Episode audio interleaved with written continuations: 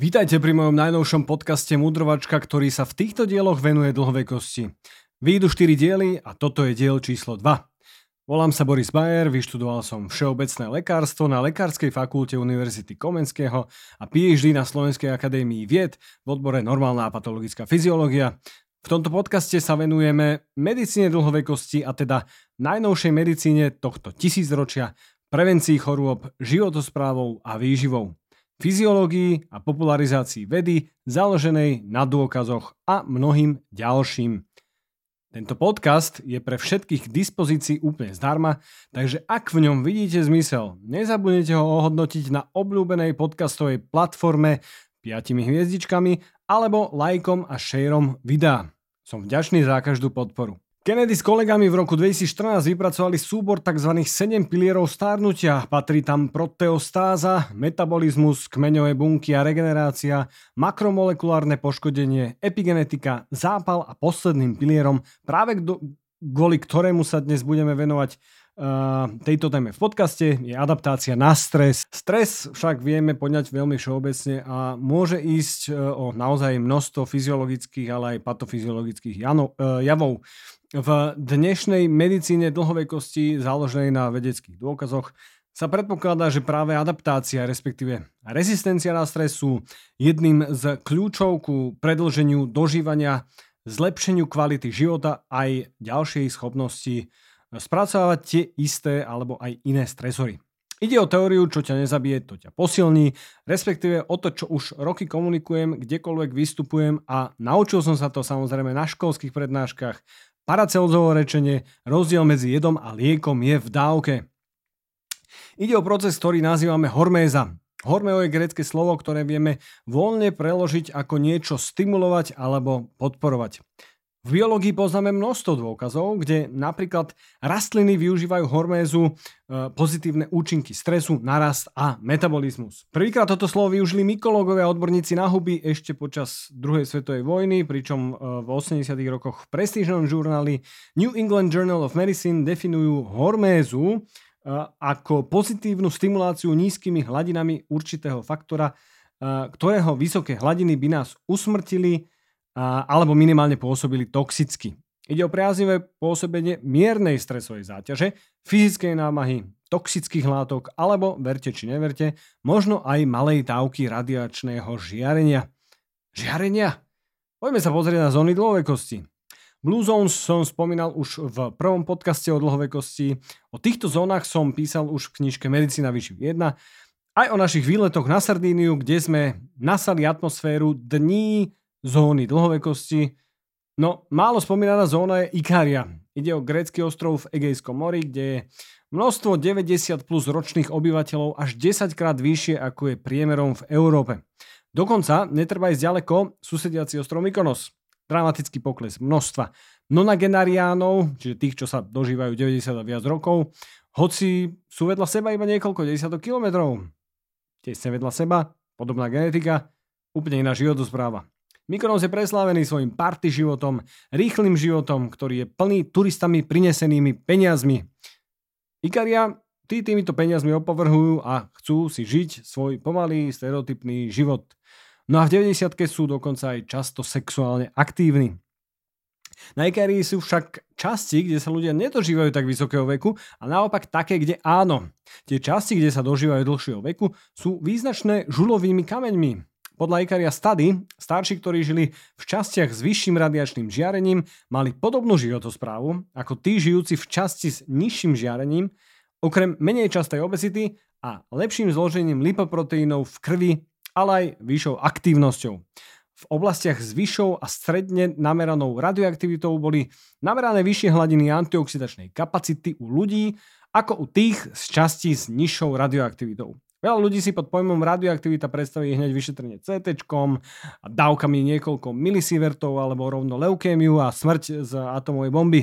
No tieto hladiny radioaktivity sú násobne neporovnateľne nižšie ako pravidelné ožarovanie CT, ktoré je žiaľ niekedy potrebné a život zachraňujúce.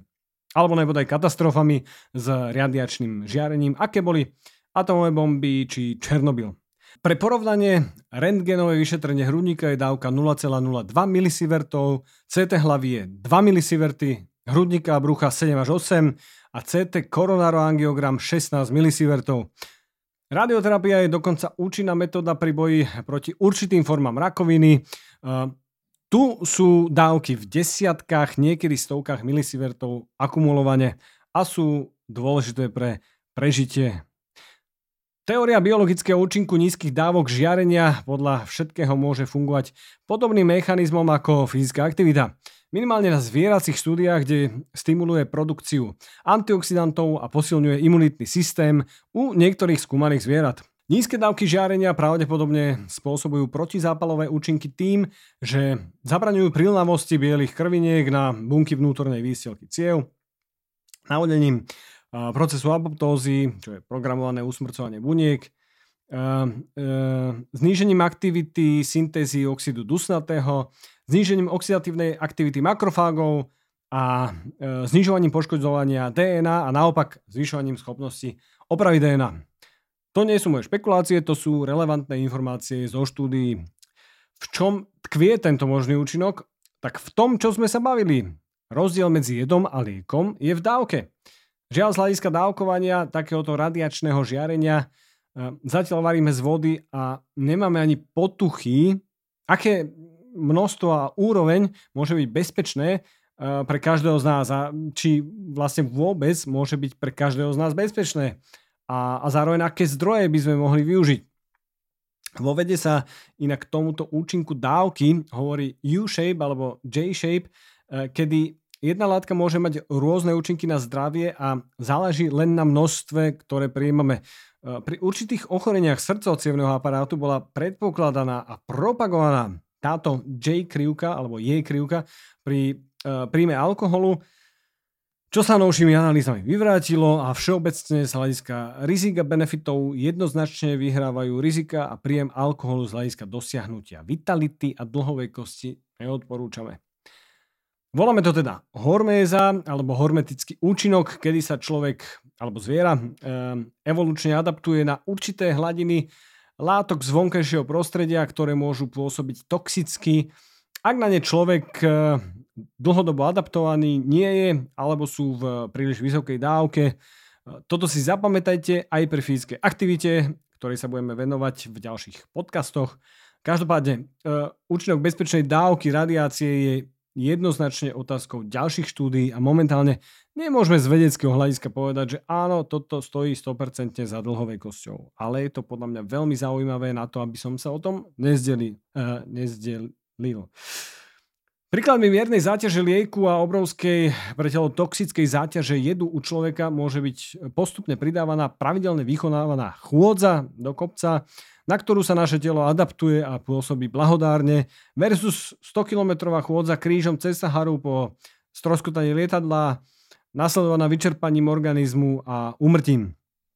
Skrátka, e, naše organizmy potrebujú trochu nepohody. Musia byť neustále stimulované malými dávkami stresorov, na ktoré sa vedia prispôsobiť, respektíve ich kompenzovať. A to nás posilní. Dôkazy sa, sa vynárajú najmä pri spojitosti hormézy a aktivácii sirtuinov, proteínov dlhovej kosti, ktoré sme si už spomínali v podcaste. Za chvíľu si načrtneme e, časti mitochondria e, a mitochondriálny dýchací reťazec. No a e, vedec Sharma v roku 2015 publikoval článok, kde, kde popisuje vzťah mitochondriálnej hormézy, vysokých hladín cukru a diabetických komplikácií na úrovni nervov, obličiek srdca alebo sietnice. Pri vysokých hladinách cukru v krvi už prechádzame z paracelzovej hranice medzi liekom a jedom ku toxickým účinkom cukru, pričom sa popisuje najmä dysfunkcia mitochondrií. Mitochondrie sú súčasti našich buniek. E, zrejme ide o archaické baktérie, ktoré sa tak skvelo usídlili v našich bunkách, že už bez nich vlastne nedokážeme žiť a oni bez nás tiež. Sú to vlastne energetické továrne nášho tela. Taká vsúka, e, neviem, či ste sa niekedy zamýšľali nad cukrovkou hĺbšie, no sme učebnicovo uh, učení tak, že to berieme ako automatické rovná sa, uh, cukrovka rovná sa problém s metabolizáciou cukru. No, Vysoký krvný cukor je len výsledkom cukrovky, diabetu, ktorý je oveľa komplexnejším problémom na bunkovej úrovni ako iba zvýšenie cukru. Pri cukrovke, a bavíme sa najmä o druhého typu, e, známy jav inzulínová rezistencia je bunková dysfunkcia, prejavujúca sa napríklad aj nedostatočnou odpovedou cievnej vnútornej výstelky na jej rozširovanie, dilatáciu inzulínom, čo podľa všetkého stojí minimálne z časti aj za takými problémami, akými sú demencie alebo erektívna dysfunkcia. Tieto patologické javy mitochondrií pri cukrovke sa prejavujú najmä v tkanivách, kde prichádza ku diabetickým komplikáciám, e, ktoré som už spomínal, čiže oslepnutie, zlyhanie obličiek alebo náhla cievna mozgová príhoda či infarkt srdca.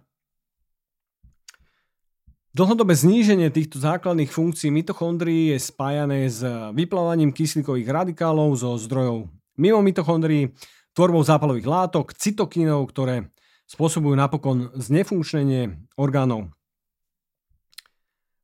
Naopak, e, návrat funkcie mitochondrií a produkcie látky superoxidu cez tzv. aktiváciu AMPK sú spájane so zlepšením funkcie cukrovkou postihnutých tkaní a orgánov, akými sú nervy, obličky, srdce a cievy. AMPK je proteínová kináza aktivovaná adenozín monofosfátom. V jednoduchosti je to senzor bunkovej energie, dostáva signály, že má telo málo ATP, látky, ktorá je forma energie, adenozín trifosfát, bez ktorej vlastne neprežijeme a musí uh, kopnúť do vrtule. Čiže vlastne tvoriť ATP viac a respektíve používať ho menej. AMPK je stimulovaná takisto hormézou, postupným zaťažovaním vo forme fyzickej aktivity, znížením príjmu kalórií alebo liekmi, akými je napríklad metformín, jeden z najviac predpisovaných liekov na cukrovku. V časopise Frontier Kagias, Nehammer a Pokok definovali stres ako ak, uh, akýkoľvek vonkajší alebo vnútorný stav, ktorý vyzýva na udržiavanie rovnováhy buniek, uh, respektíve celého organizmu a môže byť rozdelený na tri rôzne aspekty. Stres prostredia, vnútorne vytvorený stres a treťou je práve stárnutie. Aký je rozdiel medzi hormézou a rezistenciou na stres? Hormézu sme si už popísali a rezistencia alebo odolnosť na stres je vlastne stav, kedy Dosiahne jedinec eh, pozitívnu odpoveď aj na vyššie dávky stresu ako menej odolný jedinec. Čiže čím som odolnejší na stres, tým je potom hormeza dosiahnutelnejšia aj pri vyšších dávkach stresoru. Odolnosť na rôzne stresory je u každého jedinca iná a, eh, a tým pádom nevieme povedať, ktorý zo stresorov je vhodný všeobecne. Napríklad niekto nemá dobrú výbavu na odolnosť proti chladu a tým pádom štandardné otužovanie v ľadovej vode nebude pre neho hormézov, ale naopak môže jeho telu škodiť, minimálne teda zo začiatku. Zvyšovaním e, odolnosti na stres však vieme postupnou adaptáciou pripraviť organizmus na stresor a dosiahnuť procesy hormézy pri stresoroch, ktoré by nášmu telu pred touto prípravou škodili a skôr podporovali zrýchlené stárnutie, Niekedy však vyhrá genetická výbava a neadaptabilita uh, alebo neadaptabilita uh, na, na stresor a u niektorých ľudí skrátka napríklad spomínané otužovanie nebude vhodnou aktivitou pre zlepšenie zdravotného stavu organizmu a nebudú ho môcť nikdy vykonávať. Nebojte sa, tých možností máme dnes oveľa viac. Opak, napríklad využite tepla, napríklad pravidelným saunovaním, nám môže vytvoriť podobné benefity ako otužovanie a takisto využíva procesy hormézy. Asi jediný stresor, ktorý je vhodný pre každého, je zrejme fyzická aktivita. Existujú však stresy, ktoré sú zásadné, kľúčové a musíme sa im venovať pri procesoch starnutia, tak rozhodne vieme identifikovať tie, ktoré vznikajú pri väčšine ochorení a najmä tých civilizačných, srdcovcievných, metabolických a, a neurologických ochoreniach. Oxidatívny stres a zápal. Tie tvoria základ v patológii týchto chorôb a aj v ich progresii. Preto by malo dosiahnutie odolnosti voči ním patriť ku základom spomalovania starnutia, respektíve oddalovania vzniku týchto chorôb, čo niekedy v medicíne dnes nerobíme. Vznikla teda teória multiplex Stress Resistance, ktorá hovorí o navodení všeobecnej plošnej odolnosti voči veľkému množstvu. Ideálne všetkým stresom, vrátane tepelného stresu, oxidatívneho stresu, stresu ťažkými kovmi alebo UV žiarenia. V zvieracích štúdiách sa táto mnohopočetná odolnosť voči stresu spomína od roku 2003 vedcami Murakami cez Salmona s kolektívom v roku 2005 až po napríklad Pagea a Paničiho a ich kolektívy z rokov 2009 a 2010 reš, respektíve. Otázkou však je, či prítomnosť tejto odolnosti pri spomalenom stárnutí nižších organizmov znamená aj automaticky to, že táto odolnosť priamo spôsobuje spomalenie stárnutia. Na odpoveď si budeme musieť samozrejme chvíľku počkať. Ako sa to všetko snažíme dosiahnuť? Prvú vo výbave už dôverne poznáme, je to fyzická aktivita. Na navodenie hormézy podľa dostupných zdrojov môže pomôcť aj aerobný tréning, aj silový tréning a zásadné je postupné zvyšovanie intenzity športovania kvôli navodeniu adaptácie. Načali e, sme postupné navodenie rezistencie na chlad a teplo otužovaním, respektíve saunovaním. Chlad pomáha zrejme kvôli vyplaveniu adrenalínu a noradrenalínu, noradrenalínu pri e, otužovaní. A verte či neverte, práve tieto látky sú zásadné pre správnu a rýchlu imunitnú odpoveď. O fyzickej aktivite, otužovaní aj saunovaní si dáme samostatné podcasty a plánujem si k tomu prizvať aj hosti. No a spomenuli sme si aj kalorickú reštrikciu. V štúdii Hamiltonovej a Millera z roku 2016 v žurnáli Experimental Gerontology sa píše, uh, citujem, kalorická reštrikcia je príkladom dlhodobého energetického stresu, ktorý vedie ku predlženiu života, je efektívna u viacerých druhov organizmov, no celoživotná kalorická reštrikcia neprípada do úvahy ako uskutočniteľné reálne riešenie u ľudí. Pre zistenú náročnosť udržania celoživotnej kalorickej reštrikcie niektorí autori vynašli stresy, ktoré sú prechodne zaužívané v prírode, aby sa zistilo, či hormetická odpoveď na dočasný stres vedie ku dlhodobej odolnosti na stres. Bavíme sa opäť raz o pôstení, fastingu. Spomína sa aj Fasting Mimicking Diet protokol, kedy dočasne 5 dní fungujú skúmaní na určitom protokole, majú znížený príjem kalórií a inak rozdelené makroživiny ako štandardne.